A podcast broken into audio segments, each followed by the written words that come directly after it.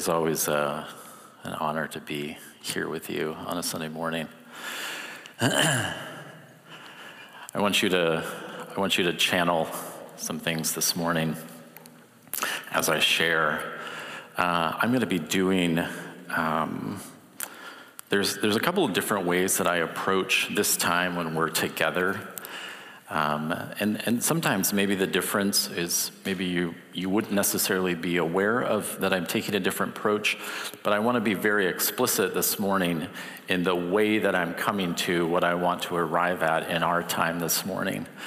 Uh, what I'm going to be sharing this morning, um, it's one of those principles that uh, I think is in the category of, for, for some of us, uh, things that we've heard things that we agree with, and things that we're still not doing. You guys know what I mean by those things in our lives, in our walk with the Lord, right? I've heard it a bunch of times. I'm actually on board with it. When I hear it again, I will agree with it. And also, I'm still not doing it. Uh, I don't, there's, a, there's, there's reasons. Um, I'm still not there. And so this morning, what I want to actually do is help you engage with something that, that for some of you is something you already know, you already agree with, you're not doing, but I, I want to help uh, actually deal with your, with your motivation towards that thing. So, what I mean by that is this is going to be maybe less informative and more you got to go. Like you got to take a step. You got to you got to move. Um, and the way that I want to do that is I want to actually bring you into uh, a certain uh, place emotionally. And part of the reason I'm telling you this up front is I'm not intending to manipulate you emotionally, but sometimes if we can, uh, through empathy, enter into a particular experience, uh, we realize in a new way sort of the gravity of our involvement, right? Um, you know the difference when you're like, when if you're married and you and your spouse, um, you're kind of at odds with each other and you know trying to figure it out, and then you get a sense in a new way of your spouse's perspective and pain that you've been a part of and and you feel your heart soften towards that and you feel yourself more motivated to be a source of grace, right? Because you've experienced it differently, you see it differently and more clearly. so you're ready to be manipulated?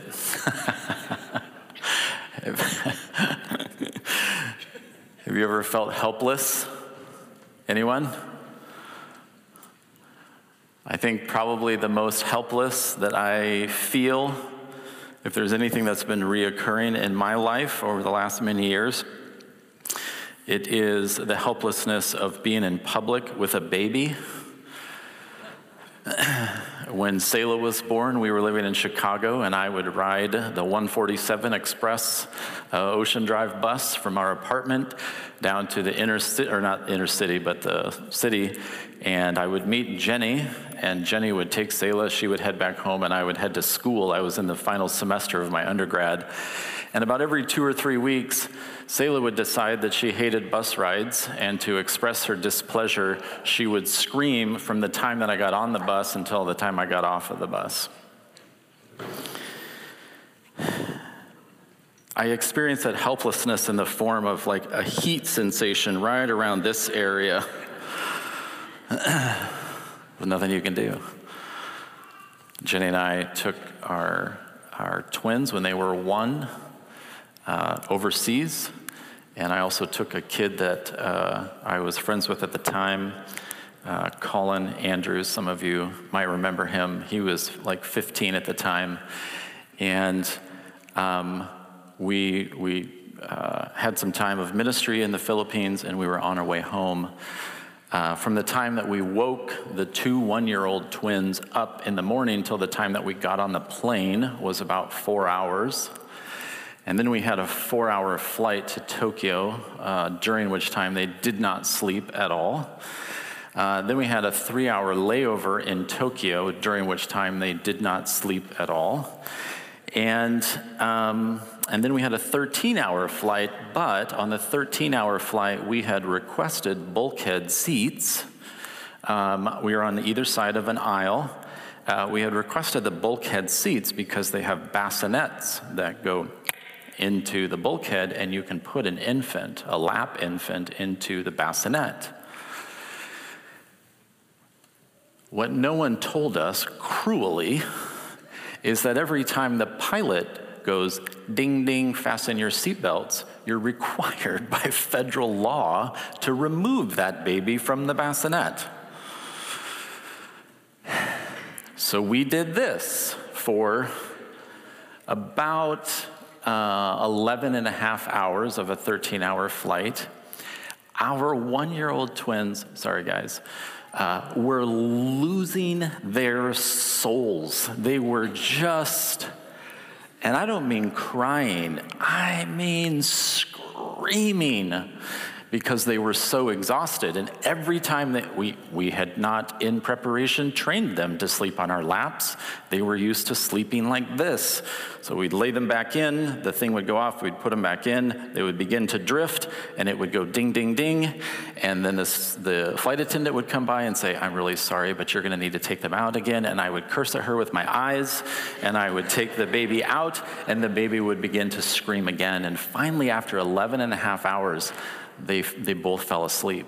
Now, during that time, Jenny and I had not taken any of the food on the plane because we, it, we were a disaster. babies fell asleep. The flight attendant came by and said, Do you guys want food? I said, Yes, we want food and as much coffee as you can fit on this tray. So she did. She brought food. She brought two cups of coffee, set them down. So I'm holding one one year old. Jenny's on the other side of the aisle holding one one year old. And we have a 15 year old that does not belong to us but is with us uh, in the next seat. And just as I had, un, I had put the cream in my coffee and opened up the food, I looked over and the 15 year old was slumped over, eyes open, uh, no longer the color of a human being. And I said to Jenny, What's happening? He was having a seizure. No, this isn't a sad story. I'm the victim of this story, okay? she shook him and he was unresponsive. At which point I yelled for help. At which point my raging one year olds were reawakened. Mine kicked the tray, and my brand new cup of hot coffee went into my lap. So my, my, my, this area is on fire. Both twins are screaming. Food is flying. This 15 year old that I borrowed is dying by all counts. And I look over, and there is a middle aged Japanese man sitting next to me. This is a true story. In the fetal position with his coat over his head like this.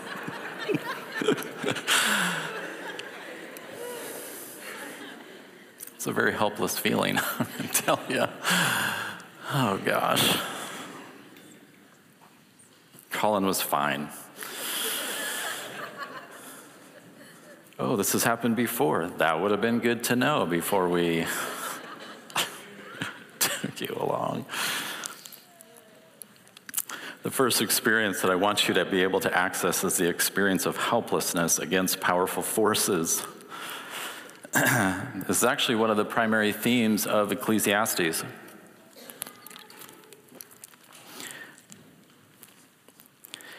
When the, when the book says meaningless, uh, the sense is, is that you can do all of these things, but there are, there are forces, there, there is power greater than your ability to do anything about, to steer or correct or control.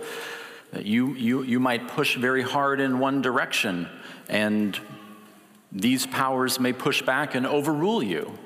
And so there's this sense in, in, in the book of Ecclesiastes that, uh, that the author is sort of unpacking, and then that is the sense of being helpless against things that are out of my control. There's a number of them. Uh, 115, what is crooked cannot be straightened. Oh, I think I left this one out. Oh, no, there it is. What is lacking cannot be counted. There are things in life that cannot be made right. Ecclesiastes 1:18 because in much wisdom there is much grief and increasing knowledge results in increasing pain. You can accumulate wisdom for yourself towards the goal of a happy life and discover that there is grief that is increased. 2:11 I considered all my activities which my hands had done and the labor which I had exerted and behold it was all futility and striving after the wind. he says, I set my, my, my hands and my mind to pleasure. And after, he, in fact, he says this, he says, I, I did not say no to myself. I had unlimited resources. I did not say no to myself. And at the end of getting for myself over many years, anything and everything that I would want, I was just as empty. My emptiness was something that I was powerless against, I was helpless against it. 2:16 for there is no lasting remembrance of the wise along with the fool since in the coming days everything will soon be forgotten and how the wise and the fool alike die. You're helpless against the march of time and your own death. 316 furthermore i have seen under the sun that in the place of justice there is wickedness and in the place of righteousness there is wickedness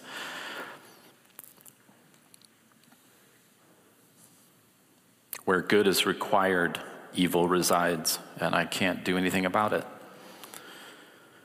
4 1 Then I looked again at all the acts of oppression which were being done under the sun, and behold, I saw the tears of the oppressed, and that they had no one to comfort them, and power was on the side of their oppressors, but they had no one to comfort them. 8:14 this there is futility which is done on the earth. That is there are righteous people to whom it happens according to the deeds of the wicked. And on the other hand there are evil people to whom it happens according to the deeds of the righteous. I say that this too is futility. This person lived a good life suffered a horrible outcome. This person lived a horrible life and suffered a pleasant outcome 9 11, I again saw under the sun that the race is not to the swift, the battle is not to the warriors, and neither is bread to the wise, nor wealth to the discerning, nor favor to the skillful, for time and chance overtake them all. You get that sense of helplessness that the, uh, the, the, the, writer is attempting to bring you into. Like, you can live your life. Um, uh, to the best of your ability, according to all of the, the rules uh, to be a good person, to be a, a good influence. And yet, there are so many things out of your control. There are so many, there are so many potential sources of harm and heartache that you have absolutely no power to prevent. Do you feel that? Yeah? I want you to hold on to that. The second feeling is the experienceness or the experience of helplessness against another person's immaturity. Have you ever suffered under the leadership or authority of someone who was a child inhabiting an adult's body? If you're sitting next to them, don't make eye contact right now.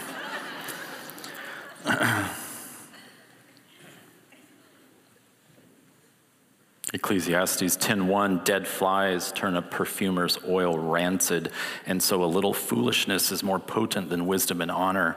You can have all of these things going on in your life and this one person because of their own immaturity, because of their own foolishness is just wreaking havoc and you're helpless against it. Isaiah 3 Verse 4 and 5 I will make mere boys their leaders, and mischievous children will rule over them, and the people will be oppressed, each one by another, each one by his neighbor. The youth will assault the elder, and the contemptible person will assault the one honored. God is, is, is prophetically predicting a future time for Israel because of their abandonment of wisdom, that there will be the immature in power. Maturity and immaturity, I would define as the difference between being self serving and self sacrificing. John 15, 13, greater love has no one than this, that a person lay down his life for his friend. Maturity is self sacrificing, motivated by love for others. Immaturity, self serving, motivated by love for self.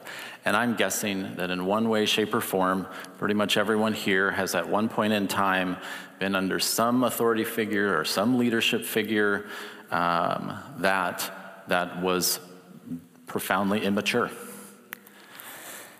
And you wrestled with that. Uh, you were maybe in some way victimized by that, by their self centeredness, their blindness to the needs and concerns of others. And that's a rough thing.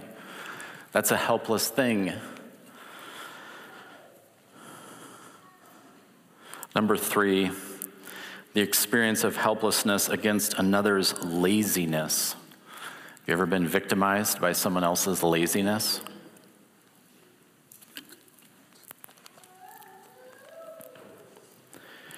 Proverbs 26 13, a lazy one says, There's a lion in the road, a lion is in the public square. Proverbs 15 19, the way of the lazy one is like a hedge of thorns, the path of the upright is a highway. I think this is what he's speaking to in, in, Ecclesiastes 2, verse 18 and 19. He says, I hated all the fruit of my labor, for which I had labored under the sun, because I must leave it to the man who will come after me. And who knows whether he will be wise or a fool?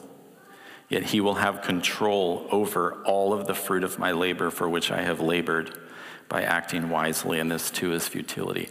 I can work my tail off for a lifetime and then what? I hand it over to who knows? Merriam Webster's defines laziness this way disinclined to activity or exertion despite having ability. That's a good one. Disinclined to activity or exertion despite having ability. Here's some good examples of laziness. The TV remote was two feet out of reach, so I downloaded the remote app instead. I shot Nerf darts at my light switch while in bed, missed all of them, and slept with the lights on. I downloaded a movie instead of going upstairs to grab the DVD my personal favorite, and this is from my own life, is texting my wife from downstairs because she's upstairs and then being frustrated because I hear her notification go off in our room. Dang it, Jenny, you got to carry your phone when you're in the house. I'll define laziness this way unwillingness to do what could and should be done while explaining and defending that unwillingness. Okay, so I want you to hold these three things, right? Uh, the sense of like helplessness against forces that are greater than me, a sense of being victimized by another person's self centeredness, right? All they care about is them, and also by their laziness.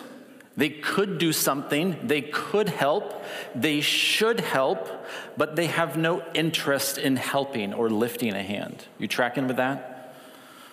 I know it's getting heavy. Stay with me.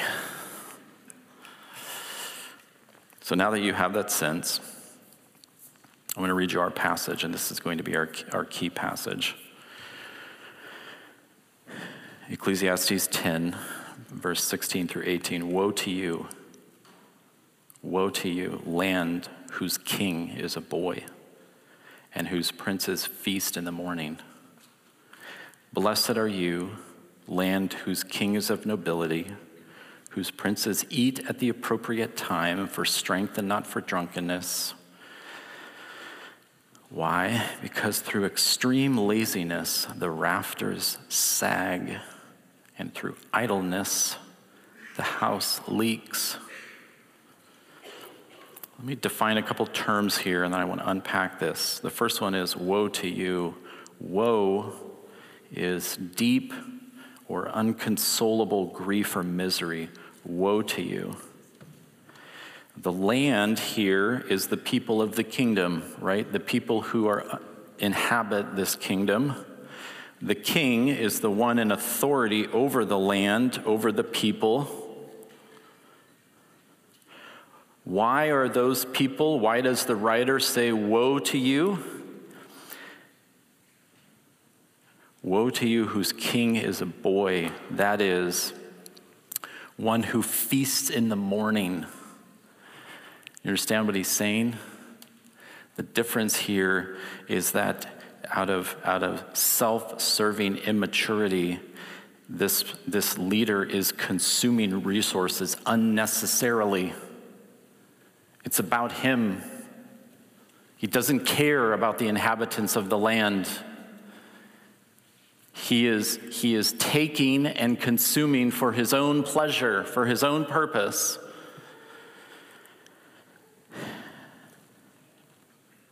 And the writer says,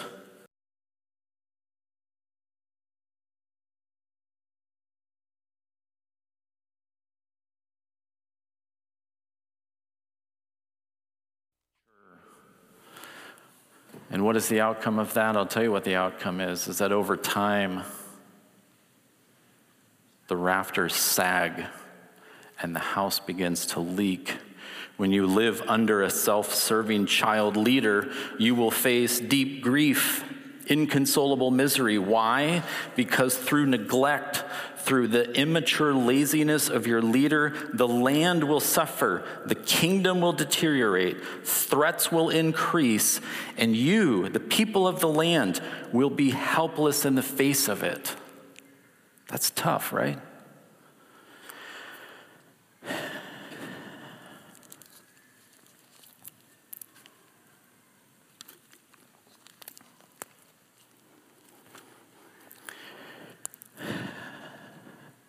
I'm going to turn a pretty hard corner. You ready? Hold on.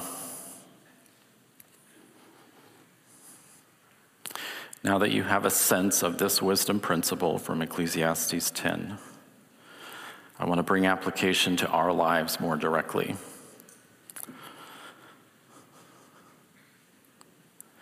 I want to be equally firm on this and gentle with this. Let's apply this wisdom to the domain that is under our control. I want to take this principle and I want to apply it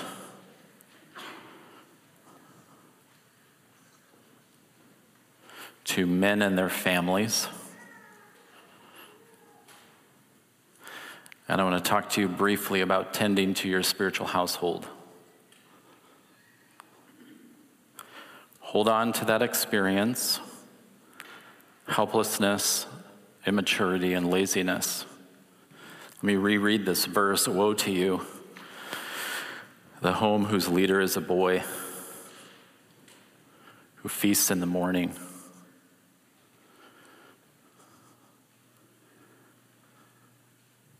Blessed are you.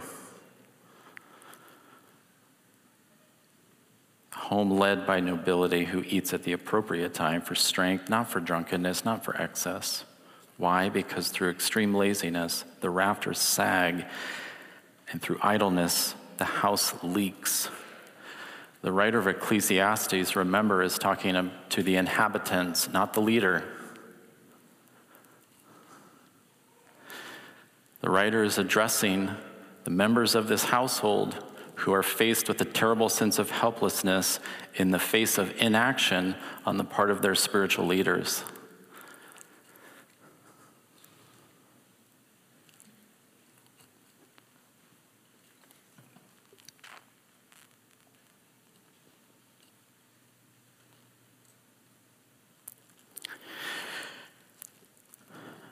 God has called men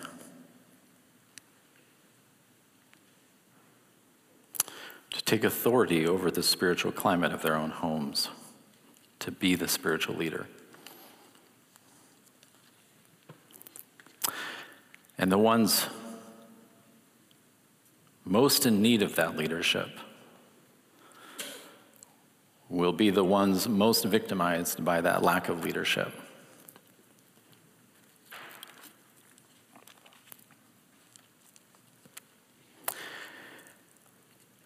And for you men with children in the home, you will not be happy upon discovering over time what you have allowed to decay and deteriorate through your neglect.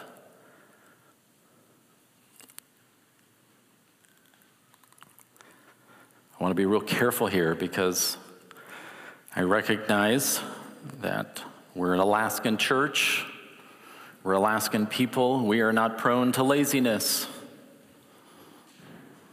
In fact, I think Alaska was rated as the hardest working state in the Union recently by someone.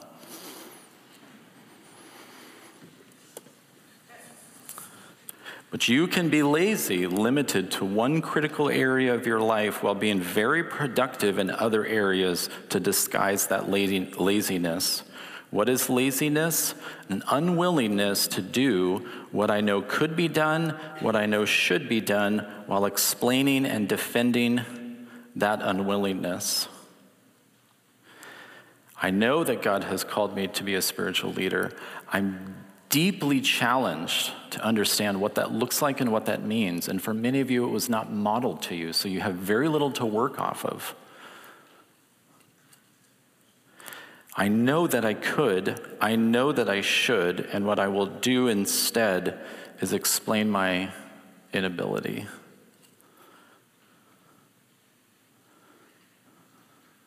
Why? There's a lion in the street.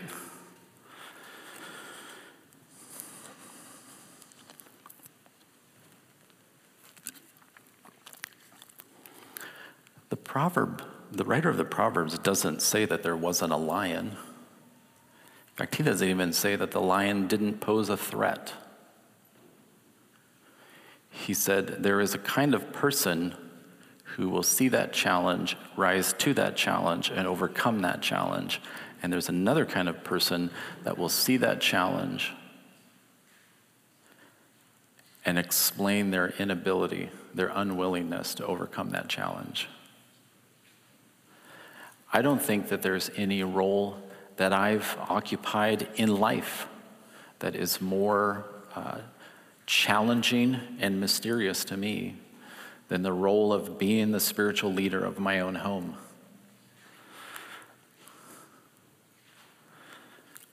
I can stand up here and do much more easily what I find very difficult to find consistency and, and movement in in the context of my own house.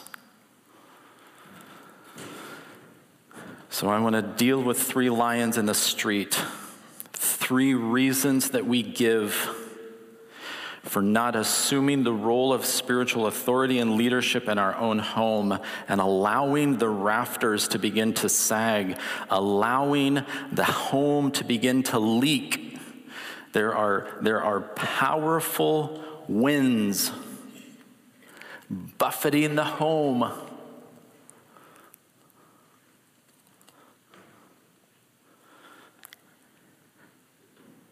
Three lions in the street that we point to, that I've pointed to, and, and, and I'm guessing, I'm not guessing, I know uh, that you've pointed to, some of you. The first one is I'm too busy with my work.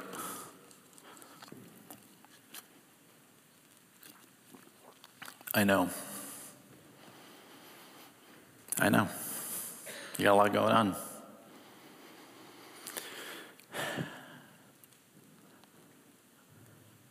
Woe to the one whose leader drinks in the morning. That is, that, that accumulates to excess with no mindfulness to, to what's enough.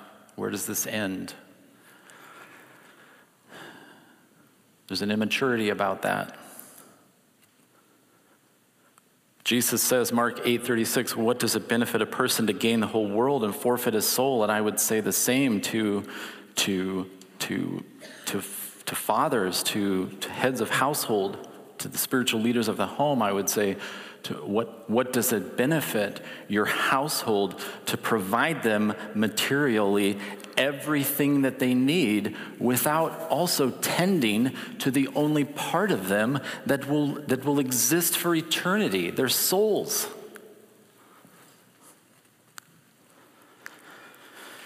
The second lion in the street, my wife. Not mine, yours. is an extremely common theme, and I've heard it many times. I've said it and I've heard it that I feel particularly insecure about my spiritual leadership under the scrutinizing eyes of my wife. She seems to be more intuitive about these matters. She seems to be more relationally connected to the kids. I feel kind of like a buffoon. I stumble a little bit. Then I get mad because they won't shut up and listen to the wisdom that I'm trying to offer to them. It goes poorly. And so I just don't, I, I can't, I don't know what to do. I know she keeps telling me that I need to do more and I'm not doing enough, and she's concerned. And, and honestly, it's just too much pressure. And to that, I would say, well, you've figured out how to do a lot of other things that she still hates.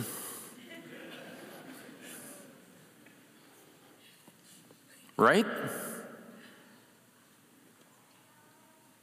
I, was willing to put my marriage on the line for sport fishing at one time in my life. and Jenny's concern or criticism did not slow me down. I was all in. It's a lion in the street.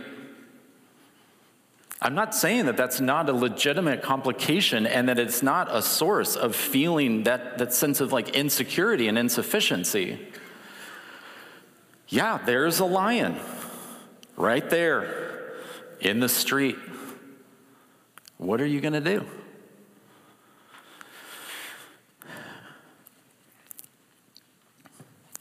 But I think both of those are actually secondary to a more fundamental lion in the street, and that is that I'm not personally connected to or growing in my relationship with Jesus.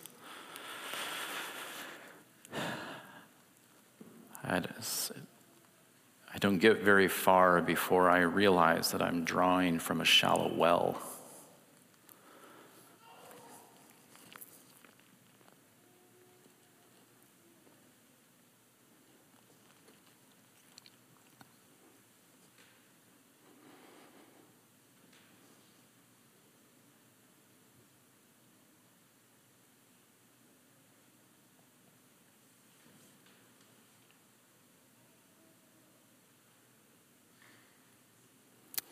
Woe to you. Members of a household whose leader is a boy, who tends to his own needs, and through extreme laziness, the house is crumbling. The house is leaking. The rafters are sagging.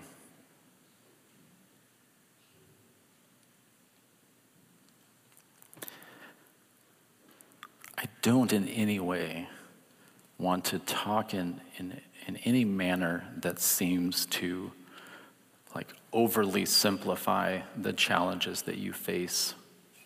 Some of you, let's just be real honest, some of you sitting right now can feel the tension with the one that you're sitting next to. And you, f- you feel that sense of failure rise up, that embarrassment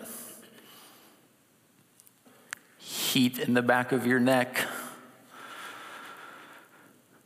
It's a tough thing. One of the toughest things you'll ever do.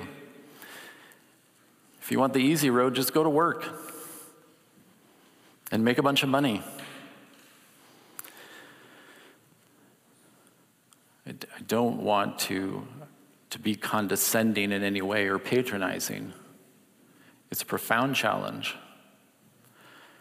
But let's not pretend that there are not victims of your unwillingness to rise to that challenge. Woe to you. It's a very helpless thing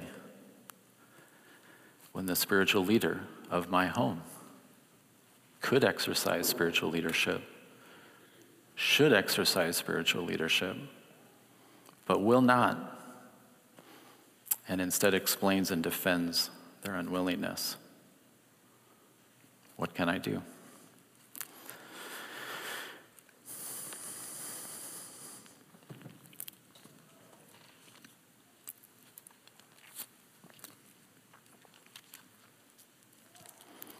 I don't think there's any area of my life where I feel like I am more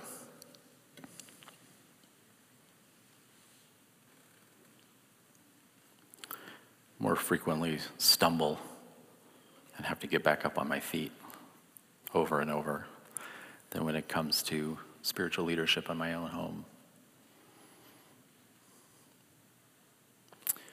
I want to do something together.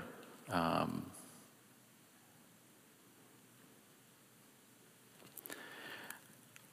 I don't know how to I don't know how to smoothly move from failure to success without some kind of acknowledgement, you know. You know I'm talking about? Like I haven't been doing some things. I know that I know that it would be a blessing to my family. I know that God intends to bless my home through my own spiritual vitality. I know that, that Jesus intends for my household to reap the blessing of the spiritual nutrients and nurture coming from the overflow of my own walk with Jesus. I know that to be true, but I also recognize there's some things that I've not put into place, I've not done consistently. I don't know how to go from there to like, to, to tackling lions in the street without some like moment of recognition and just owning it, you know?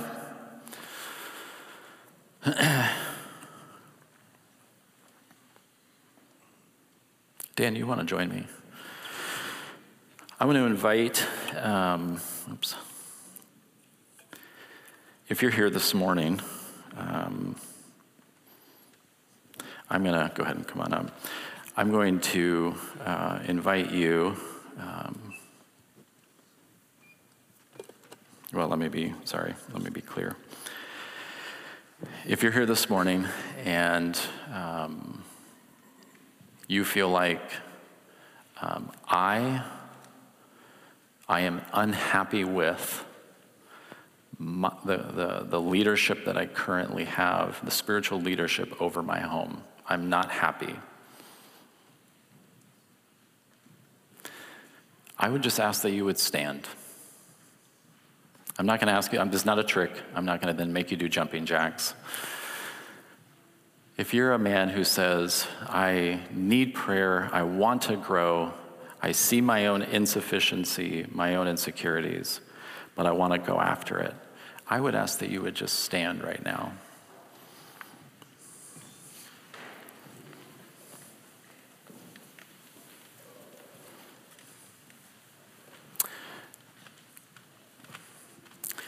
Now, if you are a man who is past the age of having children in your home, and you look around at the young men and you say, Whew, yeah, that's a big assignment, but I want to pray for you. Would you stand in support?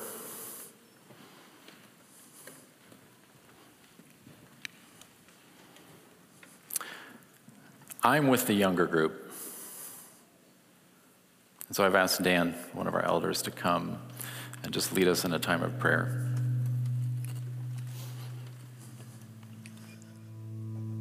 First of all, a little bit of context. Um, I know I'm not going to get any sympathy from this, but a few weeks ago, I took my wife on our second honeymoon.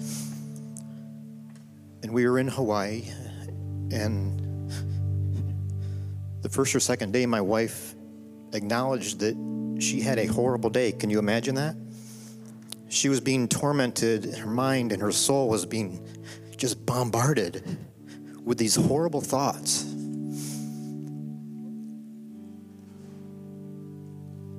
And she said, Will you pray for our apartment that we're renting? And I said, Yes, so I, I took some anointing oil, which re- represents the Holy Spirit, and I anointed the doorpost. I commanded whatever evil was in the air to leave. I, I just pled the blood of Jesus in that space because we rented that place. That was ours. And the next day, things calmed down. Whatever was there was gone.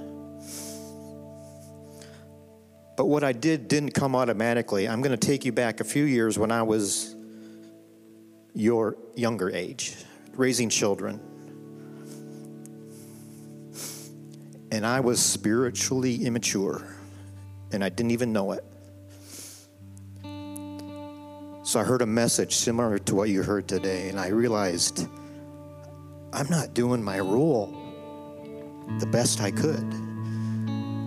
In fact, because I wasn't, my wife would step up and she would be the, the leader of the home and she would, she would do what I was supposed to be doing. And it was good, but it wasn't the best. And I was as, nervous as some of you are right now because I didn't know what to do, I didn't know how to do it. I need to be taught. I had to step into it.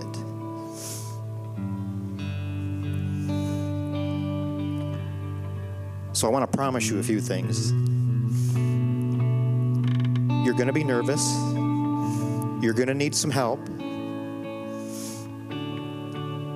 But I also want to promise you there's going to be benefits that so outweigh the deficiencies. You will be stepping into your destiny, your God given role in your home.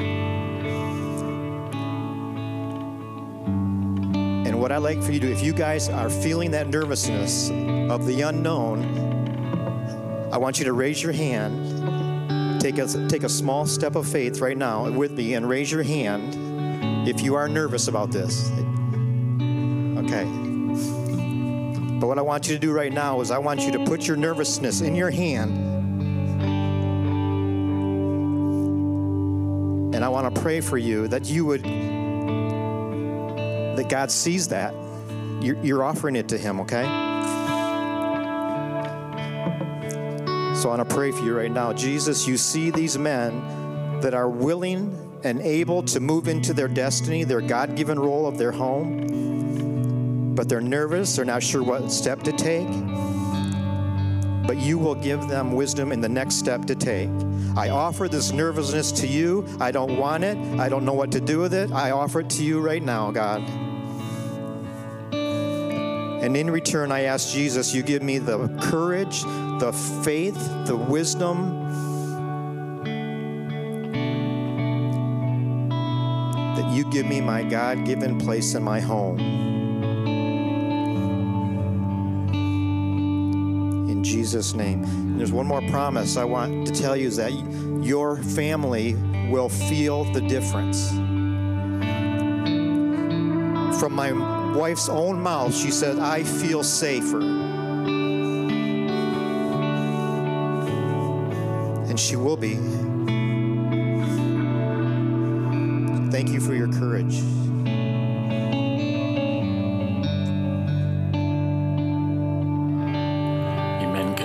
Stay standing for one second. I just want to give you a piece of direction. Deuteronomy 11, 19, 20.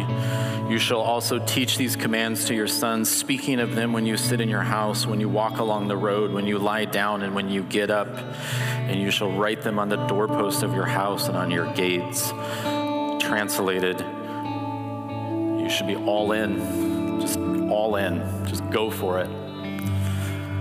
I'm going to give you four practical ways forward. Number one, leading, lead by modeling pursuit of God. You've got to be going after it. And all of the challenges of that, just going after it. Second, lead by initiating spiritual conversations in your home. Number three, lead by initiating prayer in the study of God's Word. I know, of course, your wife prays more pretty than you ever will. Lead in prayer, bring prayer to the home and to the family. And number four, lead your family into spiritual community.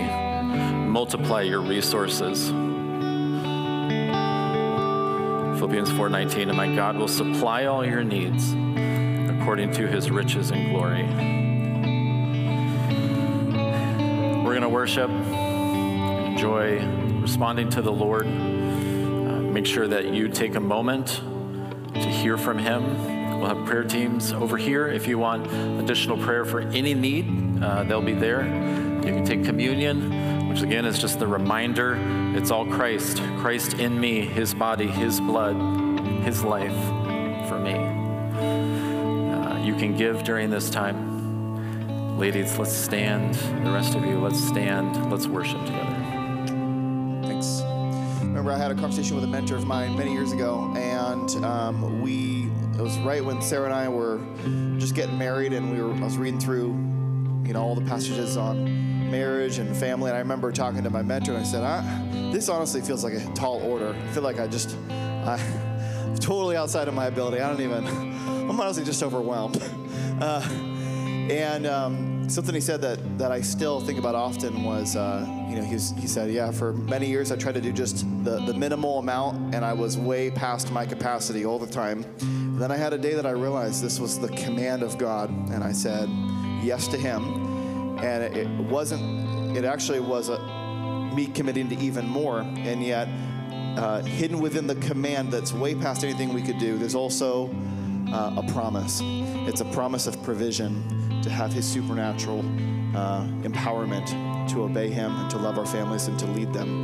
And so it's not just that you feel that you can't do it, you can't do it.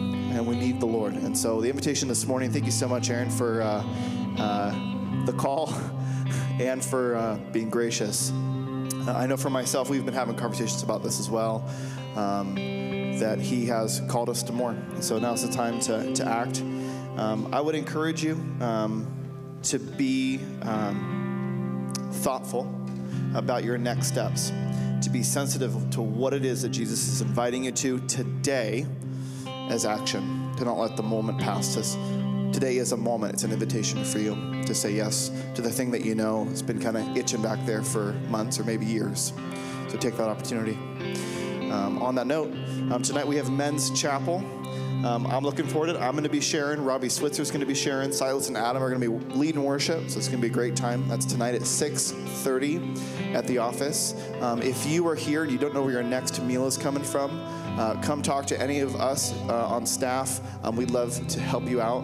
Um, if you do want to get prayer um, as the service ends, the worship or the prayer team will just hang out for a few minutes um, after the service. And we don't officially end at 12:30. So if you guys want to take some time, help with tear down around here, hang out. Uh, there'll be tear down there and in the hallway as well. Um, bless you guys as you go into your week. God bless. Thanks.